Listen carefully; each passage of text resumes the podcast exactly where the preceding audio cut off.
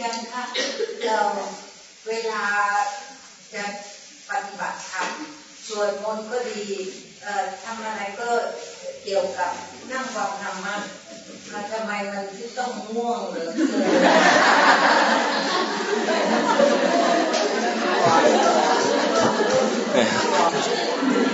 มันมันไปสวดตอนดึกหรือเปล่าฮะเอาเอาไม่ไม่ไม่มีไม่ไม่ไม่ฮะ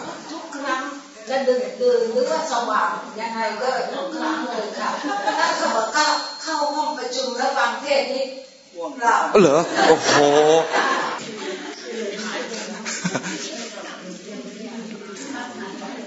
ต้องขยับตัว คือพอเราอายุมาก ๆเขาเลยนะ ถ้า ถ้าบริกรรมหรือว่าภาวนาไป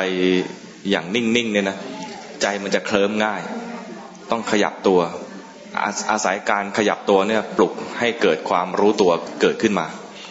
เหมือนอย่างที่หลวงพ่อเทียน หลวงพ่อเทียนให้มีการขยับมือสิบสี่จังหวะเนี่ยนะเป็นการปลุกธาตุรู้ให้เกิดขึ้น เพราะถ้าเข้าใจอันนี้อาตมาเข้าใจเองว่าท่านเห็นปัญหาของนักภาวนาว่าเวลานั่งภาวนาดูลมหายใจหรือภาวนาพุทโธไปเนี่ย พอใจมัน เคลิ้มเผลอไปนิดเดียวมันเคลิ้มหาย เคลิ้มหายไปเลย แต่ถ้ามีอาการเคลื่อนไหว มือสัมผัสกายบ้างสัมผัสอกสัมผัสท้องสัมผัสหน้าหน้าตักบ้างเลยนะมันจะปลุกธาตุรู้ขึ้นมา ขอเพียงว่าอย่าอย่าไปเพ่งว่าเราจะรู้เฉพาะมือไม่เผลอไปไหนเลย ไม่ต้องเพ่ง อันนั้น อันนั้นเรียกว่าตึงเกินไป แต่ถ้านั่งแล้วเคลิ้มไม่รู้ตัวเนี่ยหย่อนเกินไปอันนี้เคลื่อนไหวแล้วรู้ตัว เคลื่อนไหวแล้วรู้ตัว อย่างนี้เรียกว่าพอดีพอดี เอาแค่รู้ตัวรู้สึกรู้สึกอันนี้ถ้าถ้านั่งสวดมนต์แล้วเคลิ้มสวดมนต์แล้วเคลิ้มเลยเหรอหลับออกเสียงไหมสวดออกเสียงไหมออกเสียงเป็นประจำอ่าทุกเช้าอ่าดิฉันก็สวดกับเพื่อนๆที่สารกลางออกกำลังกายเสร็จแล้วค่ะก็สวดมนต์อ่าปรากฏว่าเสียงมันก่อนลงก่อนเหรอ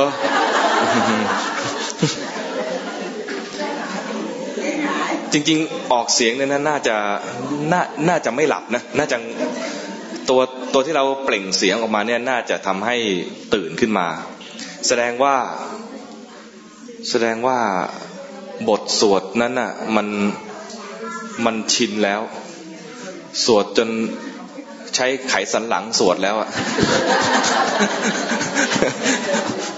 ไม่ตื่นเต้นกับบทสวดแล้วอย่างเงี้ยต้องหากิจกรรมอื่นที่มันแปลกๆ ทำแล้วต้องลองลองขยับขยับตัว ลองลองทำแบบหลวงพ่อเทียนทำแบบแบบหลวงพ่อเทียนนะมีการขยับมือสิบสี่จังหวะเคยเคยดูท่านไหมเออถ้าไม่เคยให้ดูคนนี้ ขยับตัวเพื่อปลุกธาตุรู้ขึ้นมา อย่าปล่อยให้เคลิ้มนะอย่าปล่อยให้มันเคลิ้มอย่าปล่อยให้มันหลับ เพราะว่าในขณะที่หลับเนี่ยได้แค่พักผ่อน ได้แค่พักผ่อน มันไม่ได้มีการป้อนข้อมูลอะไรให้จิตให้เกิดปัญญาขึ้นมาเลย ถ้านั่งแล้วฟุ้งซ่านแล้วรู้ฟุ้งซ่านยังดีกว่า ถ้าเคลิ้มหลับไปเลยนะ ตอนนั้นไม่ได้มีความรู้อะไรเกิดขึ้นเลยในใจ จิตไม่มีความรู้อะไรเกิดขึ้นเลย มีแต่พักอย่างเดียว พักอย่างเดียวเนี่ย ถ้ามันเพลียและพักก็ดี แต่ถ้ามันไม่เพลีย มันจะคุ้นกับการเข้าไปหลบนอนเนี่ยนะ อันนี้ต้องแก้ละไม่งั้นแล้วมันจะเสียเวลา วิธีที่จะแก้คือทำยังไงที่จะปลุกธาตุรู้ขึ้นมา เท่าที่นึกได้ตอนนี้ก็คือการเคลื่อนไหว เป็นอุบายแบบที่หลวงพ่อเทียน ท่านเอามาใช้สอนลูกศิษย์เคลื่อนไหวเนี่ยไม่ใช่ว่าห้ามเผลอจากการเคลื่อนไหว แต่เคลื่อนไหวแล้วรู้ทัน เคลื่อนไหวแล้วรู้ทัน เผลอบ้างก็ได้ แล้วไม่ใช่ว่าจะต้องเพ่งให้รู้โดยที่ไม่เผลออย่างนี้นะ เอาแบบพอดีพอดี แต่อาศัยการเคลื่อนไหวเนี่ยปลุกธาตุรู้ขึ้นมา ตอนที่เราเคลื่อนไหวเนี่ยนะมันจะไม่หลับ ถ้ามันหลับก็แสดงว่าแหมหายไปเลยใช่ไหมแต่ถ้ายังเคลื่อนไหวอยู่เนี่ยแสดงว่ายังยังตื่นอยู่นี่บางทีระวังนิดเดียวว่า อย่าไปตึงเกินไป ตึงเกินไปหมายถึงว่าคนไม่อยากเผลอก็จะพยายามว่าฉันจะไม่เผลอจากนี้เลย หรือบางทีคนฝึกใหม่ ๆ ก็จะกลายนอกจากไม่เผลอแล้วจะมี